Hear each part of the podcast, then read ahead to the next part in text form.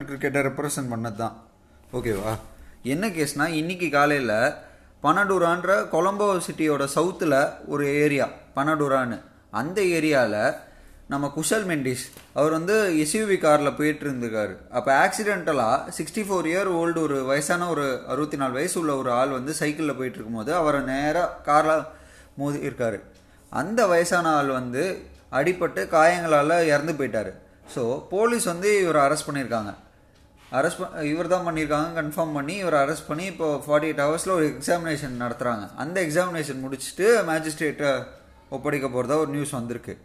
So இவர் வந்து பார்த்தீங்கன்னா நாற்பத்தி நாலு டெஸ்ட்டு எழுபத்தி ஆறு ஒன் டே மேட்சஸ் ஆடிருக்காரு ஸ்ரீலங்காக்காக இருபத்தஞ்சு வயசு உள்ள ஒரு விக்கெட் கீப்பர் பேட்ஸ்மேன் தனக்கு ஃப்யூச்சருன்னு இருக்கும்போது காரில் வந்து கொஞ்சம் சேஃபாக போயிருக்கலாம்ல. ஆக்சுவலாக லாக்டவுனு இந்த டைமில் வெளில போகிறதே தப்பு. அங்கே அங்கேயும் லாக்டவுன் தான். இந்த டைமில் வெளில போகிறதே தப்பு. இவர் வெளில கார் எடுத்துகிட்டு போயிட்டு அங்கே வந்து போய் ஆக்சிடென்ட் பண்ணியிருக்காரு. மேபி எதிர்ச்சியாக பண்ணதாக இருந்தாலும் கொஞ்சம் கவனம் இருந்திருக்கணும். ஏன்னா இப்போ வந்து இவர் வந்து கில்ட்டின் ப்ரூவ் ஆகிடுச்சுன்னா இவருக்கு வந்து கெரியரே முடிஞ்சிடும் அதுதான் இப்போ நிலமை. அது இல்லாமல் இவர் வந்து இப்போ அவங்க ஸ்ரீலங்காலையும் ட்ரைனிங் கேம்ப் மாதிரி நடத்திட்டு இருந்தாங்க பள்ளிக்கையிலையில் அங் அதுலேயும் வந்து இவர் பார்ட்டிசிபேட் பண்ணியிருக்காரு. ஸோ இந்த மாதிரி ஒரு நியூஸ் கிடைக்கிறது வந்து அவரோட கெரியரே ஸ்பாயில் பண்ணுற ஒரு ரேஞ்சுக்கு வந்து நிற்குது அவர் ப்ரூவ் பண்ணணும்.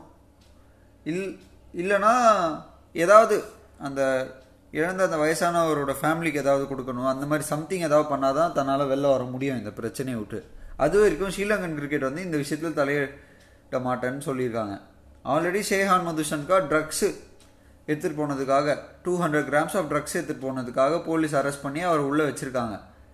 அந்த கேஸ் இன்னும் போயிட்டு தான் இருக்குது இப்போ அதுக்கு அடுத்து இந்த மாதிரி ஒரு நியூஸுன்றது வந்து கொஞ்சம் ஷாக்கிங்காக தான் இருக்குது